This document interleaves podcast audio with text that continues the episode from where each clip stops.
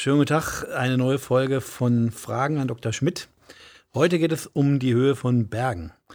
Ein Leser schrieb uns, dass er sich nicht darüber im Klaren sei, wie man eigentlich die Höhe von Bergen auf dem Mars berechnet. Ja, berechnen wäre wohl sowieso das Falsche. Äh, man kann sie natürlich auch berechnen, aber in dem konkreten Fall ist, ist durchaus eine echte Messung möglich, weil äh, der Mars ist ja nun glücklicherweise schon von mehreren äh, irdischen Sonden umkreist worden und die hatten verschiedenste Messgeräte dabei.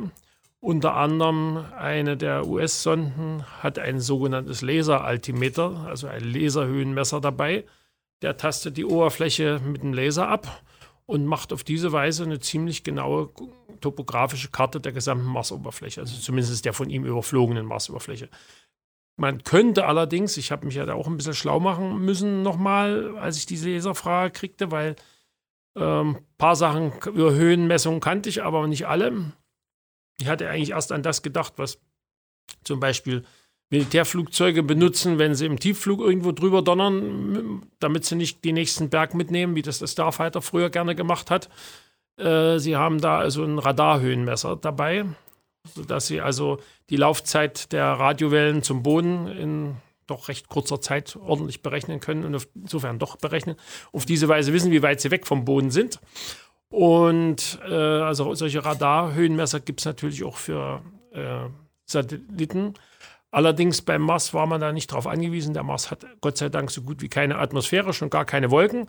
Anders als auf der Venus. Auf der Venus hat man tatsächlich, wie ich von einem D L R-Experten gehört habe, äh, Radar benutzt, um die dort vorhandenen Berge unter den welche, dichten ne? Wolken. Ja, das, man sieht ja auf der Venus leider nichts, weil die ah. Venus hat ja nun erstens schon mal eine ziemlich giftige und, und, und heiße und auch sonst höchst unerfreuliche Atmosphäre und außerdem ist sie ringsrum total bewölkt, man sieht also gar nichts. Aber ich meine, auf dem Mars gibt es doch auch kein Meer. Ich meine, geht das nicht immer so eine äh, ja, die Idee, Höhenmeter vom Meeresspiegel das, aus? Das, was wir bei der Erde machen, geht also in mehrfacher Hinsicht nicht. Also auf der Erde gibt es auch andere Messverfahren. Und natürlich ist der Maßstab ein anderer in der Regel. In der Regel haben wir ja immer die Angabe über normal Null, also ja. über dem Meeresspiegel, wobei das differiert auch dann von Land zu Land, weil nicht alle Länder rechnen mit dem gleichen Meeresspiegel. Also ist wirklich so. Soweit ich weiß, haben die Franzosen irgendwas im Mittelmeer als Maßstab gehabt, mal eine Zeit lang. Und also da gibt es äh, kleine Abweichungen. Also sind die Meere verschieden tief und hoch? Also das Indische Ozean das und sowieso. äh, Im Grunde genommen rechnet man ohnehin mit einem idealen Meeresspiegel, so wie man auf dem Mars wiederum mit einer idealen durchschnittlichen äh, Oberfläche rechnet. Also wenn der höchste Berg in unserem Sonnensystem, der auf dem Mars äh, existiert, äh, wenn der eben, der Olympus Mons, wenn der eben knapp über einundzwanzig Kilometer hoch sein soll, dann ist das über dem durchschnittlichen Oberflächen, über der durchschnittlichen Oberfläche gerechnet. Äh, zu der tiefsten Stelle am Fuß des Berges sind es nämlich ein paar Kilometer mehr. Das könnte man natürlich auf der Erde auch machen, wenn man auf der Erde sagt, der höchste Berg ist der Mount Everest mit seinen achttausendachthundertvierundvierzig, wie die letzte chinesische Messung ergeben hat, oder achtundvierzig, wie die nepalesische Messung ergeben hat. Das ist nur halb wahr.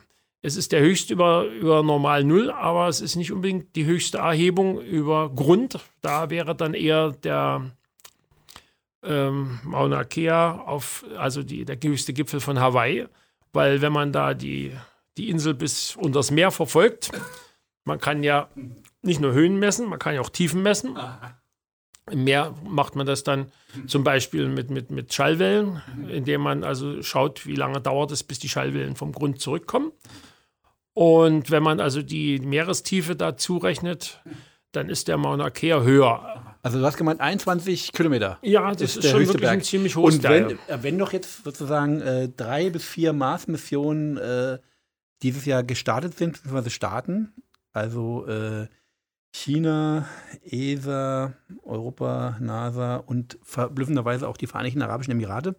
Ähm, werden die dann, wenn die irgendwann mal ankommen, äh, dann sozusagen mit so einem kleinen ähm, Mars-Höhenmesser-Auto oder hochfahren, um das nachzumessen? Oder wie muss man sich vorstellen? Also erstens mal von den vier Missionen, die dieses Jahr dahin starten, landen ja nicht alle. Und die, die bislang gelandet sind und die vielleicht in absehbarer Zeit landen, dürften sich wahrscheinlich äh, am Hochfahren auf den Berg etwas schwer tun. Also bislang haben die ganzen Mars-Rover in der Regel nur wenige Kilometer im gesamten Leben, bevor ihnen entweder Strom ausging oder sie äh, vom, vom Staubsturm bedeckt worden sind oder anderweitig außer Gefecht gesetzt worden sind, äh, haben die in der Regel solche Entfernungen, wie, wie man da auf dem Berghang hochfahren müsste, nicht geschafft. Also abgesehen davon, dass natürlich, wenn man Berg hochfährt, auch das Ganze etwas mehr Energie brauchen dürfte. Und ja, was wäre auch der Gewinn?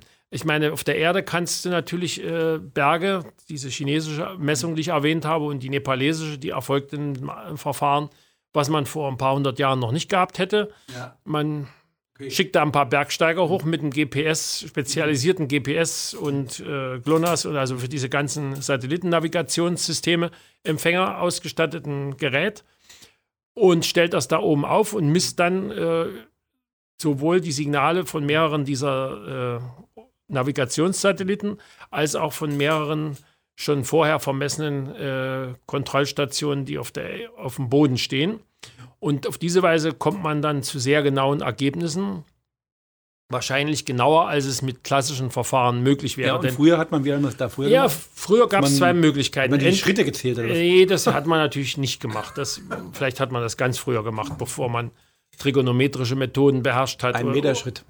Äh, aber in der Regel, wenn sich ein Berg jetzt über eine Ebene erhebt, wie es meinetwegen der Kilimanjaro, da ja. kann man das mit, mit geometrischen Methoden machen. Das heißt also, man kann... So wie man zum Beispiel, wenn du mal irgendwelche Vermessungstechniker rumlaufen hast, gesehen, ja. die durch so ein Röhrchen geguckt ja, ja, haben, so ein Fernrohr geguckt haben, auf, irgendein, auf irgendeine, irgendein Spiegelchen, was irgendwo ein paar hundert Meter entfernt rumstand. So kann man natürlich auch Höhen messen, weil man natürlich den Winkel auf, äh, kann man ja genau, sehr genau messen, indem man da nach oben guckt. Und man kennt die Entfernung zu dem Objekt. Dann hat man aus ganz normales Dreieck eben, dann hat man, weiß man, wie hoch die dritte Seite vom Dreieck ist. Mhm. Das geht mit dem Pythagoras, das ist recht einfach. Und äh, das Dumme ist nur, die meisten Berge, hohen Berge, sind mitten im Gebirge. Das heißt, man kann also höchstens aus irgendeinem Tal da hochgucken und da müsste man dann außerdem noch wissen, wie hoch das verdammte Tal ist. Und das wird dann schon schwieriger. Da hat man früher dann sehr oft, zum Beispiel hat der französische Mathematiker und Physiker und weiß der Geier was noch, äh, Pascal, der hat das schon gemacht. Und auch Alexander von Humboldt, als er Südamerika bereist hat, die haben sich ganz einfach einen Barometer genommen. Also ein, haben den Luftdruck gemessen.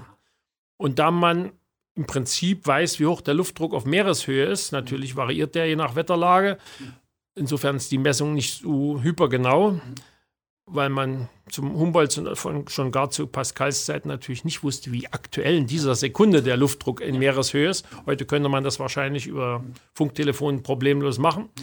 Aber wenn man das hat, kann man auch gleich mit dem Funktelefon messen, wenn man so will. Die hat auch einen G P S-Messer. Ist auch nicht so genau, aber genauer wahrscheinlich als mit einem Barometer. Jedenfalls äh, der Druckunterschied zu Meereshöhe, äh, der sagt einem natürlich, wie hoch man ist. Flugzeuge machen das übrigens immer noch. Aber äh, die sind dann mit dem Barometer den Berg hochgelaufen oder wie? Ja, der hat das mitgenommen. Der hat da allerlei mitgenommen. Der ist natürlich äh, auf dem höchsten Berg, den er da erstiegen hat, nicht ganz hochgekommen, weil das Wetter war zu mies. Und ich meine, die Ausrüstung war damals auch nicht unbedingt äh, so das richtige Outdoor-Zeug wie heute. Ne? Also ordentliche Wanderstiefel, wasserdicht und, und Wärme, wärmeisolierend. War jetzt damals nicht so ganz das. Und zumal sie vorher durch einen äh, tropischen Dschungel gelaufen sind, ich nehme nicht an, dass sie da eine, eine frostfeste Bergausrüstung äh, dabei gehabt haben. Mhm.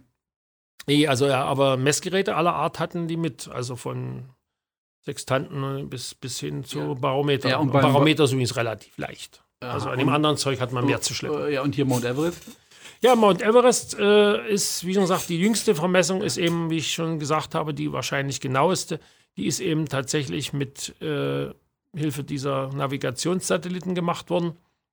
Ja, aber damals hier der Dings. Und äh, die früheren Messungen, ja. man kann natürlich auch aus dem Schattenwurf, durchaus auch mit geometrischen Methoden, aber wie auch immer, da braucht man immer noch Angaben zu den äh, vorangehenden Höhen, von denen aus man misst. Also ich nehme an, dass die ersten Messungen wahrscheinlich durchaus... Äh, mit Barometern und entsprechender Abgleich dann passiert sein werden. Aber ich meine jetzt, äh, aber Luft gibt es ja auch nicht. Also ich meine, in äh, Mars gibt es ja auch... Ja, also die, die barometrische Methode würde auf dem Mars eher nicht funktionieren. Also auf dem Mars könntest du also gerade bei diesem Berg wahrscheinlich auch mit dem Schattenwurf arbeiten, mhm. äh, was auch auf dem Mars bzw. auf der Erde geht. Man kann mit einer Stereokamera aus dem, aus dem Orbit, kann man natürlich äh, durch dem, indem man zwei Ansichten von dem gleichen Objekt, in dem Fall eben dem Berg oder dem Gebirge hat, kann man auch noch äh, eine Karte mit Höhenangaben äh, entwickeln. Ist nicht ganz so genau allerdings. Und ist denn jetzt diese einundzwanzig Kilometer hohe Berg, ist, dann der höchste in, ist das dann der höchste in unserem Universum? Das wissen wir nicht, weil wir kennen ja von den anderen Planeten bislang so gut wie nichts. Also wir haben zwar ein paar, ja, ich glaube inzwischen sind es schon ein paar tausend äh, Planeten an Sonnen, die weit weg von uns äh, sich befinden, festgestellt, aber über die meisten davon wissen wir nicht viel mehr als die Masse und die, damit die Größe vielleicht noch, und das war's dann. Also ob die da irgendwelche Erhebungen überhaupt haben, äh, ist schon unbekannt, und wenn welche, ist gleich gar. In vielen Fällen wissen wir noch nicht mal, ob sie Atmosphäre haben, was natürlich im Falle, sie hätten Erhebungen, den Vorteil hätte, dass sie länger halten. Und wann fliegen jetzt die ersten Menschen zum Mars, weißt du das? Was schätzt du? Ich weiß es nicht. Mhm. Und ich fürchte, die, die, die sagen, sie wüssten es, die übertreiben auch schamlos. Es ist eigentlich auch nicht vorstellbar, sozusagen mit so einem Raumschiff das Universum zu wechseln, oder? Also ich habe, dann müsste, müsste das man würde jetzt so unterstellen, erstens, dass wir, äh, der, so. dass wir schon sicher sein könnten, dass die äh, Multiversum-Theorie ja. äh, zutrifft. Ja. Bislang ist das nur eine von vielen äh, kosmologischen Theorien neben anderen, die bislang auch eher schwache Argumente für ja, sich aber ich, hat. Ich meine, ich spiele deshalb darauf an, weil man müsste dann sozusagen im Raumschiff sich reinsetzen und dann mit mehreren Generationen sozusagen die ganze Zeit... Also äh, überhaupt durchs Weltall zu fliegen, auf, einen ferneren, auf eine fernere Welt. Das dauert das super ist, lang. Das ist bislang äh, eher eine ziemlich aussichtsarme Geschichte, weil wir haben bislang keinen vernünftigen Antrieb für sowas, ja. weil unsere... bisherigen Antriebe sind ja nun ja, ja. aus chemischer Energie. Das heißt, man schleppt mehr Treibstoff mit, als man überhaupt eh als Nutzlast mitbringen kann, weil man erstmal den ganzen Treibstoff mit hochschießen muss. Das müsste also schon so ein Perpetuum mobile sein. Naja, man müsste irgendein Antriebsprinzip haben, worauf wir noch nicht gekommen sind, denke ich mal. Denn selbst die elektrischen Antriebe, die man zum Teil inzwischen benutzt im, im sonnennahen Raum, das heißt also, man... Äh, nimmt die elektrische Energie, die man mit Solarzellen gewinnt, und beschleunigt mit einem äh, sogenannten Ionenantrieb, pustet man also dann einfach ionisiertes Gas hinten raus. Die liefern natürlich nicht so furchtbar viel Schub, aber die können sehr lange schieben, und dadurch kommt man da auch auf langen Strecken durchaus auf beachtliche Geschwindigkeiten. Allerdings elektrisch hat den Nachteil, man braucht eine Energiequelle auch da, und solange, wenn dann man zu weit weg von der Sonne ist, dann sieht das mit Solarzellen trübe aus. Deswegen sind ja auch die meisten Tiefraumsonnen, wie das so schön großsprecherisch heißt, also die Sonnen, die dann also bis Pluto und ein bisschen weiter äh, flogen, wie die ersten Voyagers und jetzt zum Schluss die Pluto-Sonde New, New Horizons. Die haben dann in der Regel eine Isotopenbatterie an Bord. Das heißt, sie haben ein, ein, ein gut eingepacktes äh, Stückchen Plutonium, was durch seine Zerfallswärme äh, Energie liefert. Und ja. wenn das alles ist, dann auch da Pumpe. Aber ich meine, das ist halt schon skurril, aber noch skurriler scheint mir halt die Vorstellung, dass wenn, sagen wir mal, also nehmen wir mal an, die, die Treibstofffrage wäre geklärt. Äh, also man könnte also sagen, mehrere Generationen, also von Menschen würden halt auf, was weiß ich, dreihundert Jahren unterwegs sein. Äh, dann ist doch das Skurrile daran, dass, dass nur die ersten beiden Generationen sich sozusagen an die Erde erinnern würden, und die nächsten Generationen würden, könnten ja nur als sozusagen Habitat des äh, Raumschiffs. Also praktisch auf engstem Raum würden die halt... Äh, die könnten dann, wenn sie dann tatsächlich landen, ja, möglicherweise das, das Problem kriegen, dass sie das, dass sie das Gegenteil von Platzangst bekämen. Genau. Wie heißt das? Agoraphobie, glaube ich. Ja, also äh, skurril. Ja, das könnte also, abgesehen davon, dass natürlich die interessante Frage ist, man kann, man hat zwar inzwischen ja gelernt auf die, durch die Raumstation, dass man äh, bei der Zusammensetzung solcher Mannschaften die psychologischen Eigenheiten der, der Typen berücksichtigen muss. Wie bei muss. Big Brother. Aber nun gibt es natürlich, na gut, da sind die Absichten andere. Da möchte man also ein gewisses gesichertes Konfliktpotenzial haben, während in der Raumstation eher das, Gegen, das ja. Gegenteil äh, im Plan ist. Aber der wunde Punkt ist, da ja nun Charaktereigenschaften allen genetischen äh, Fundamentalisten zum Trotz nur begrenzt äh, genetisch äh, geform, vorgeformt ja. sind. Wer sagt mir denn, dass die verdammte nächste oder gar übernächste Generation, die also, wie du schon richtig sagst, unter ganz anderen Bedingungen aufgewachsen ist, dass die noch genauso tickt charakterlich und dass die nicht äh, sozusagen ganz andere Konfliktpotenziale entwickeln, von denen wir heute noch nicht mal den Hauch einer Vorstellung haben. Also ob das gut geht, das weiß kein Mensch. Also wir müssen das halt, aber äh, es ist schon nicht raus, ob es gut geht, wenn wir den Mars besiedeln könnten. Ja.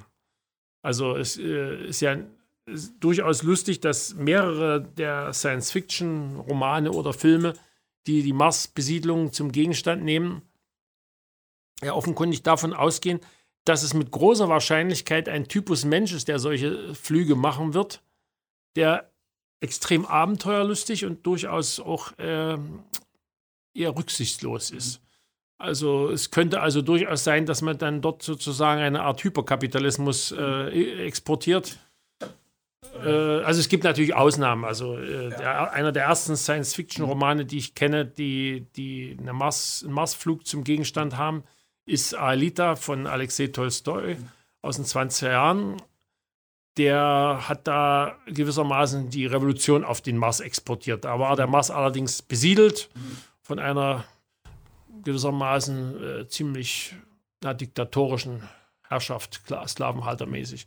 Und da fliegen eben, fliegt eben ein, ein revolutionärer Matrose aus Petersburg und ein Ingenieur, der die Rakete entwickelt hat, die fliegen eben zum Mars und der revolutionäre Matrose, der schm- schmeißt natürlich dort die Verhältnisse um und alles wird gut. Also wir wünschen praktisch den kommenden, diesen Mars-Missionen und auch vor allem die kommende Mars-Mission alles Gute. Das können wir auf jeden Fall.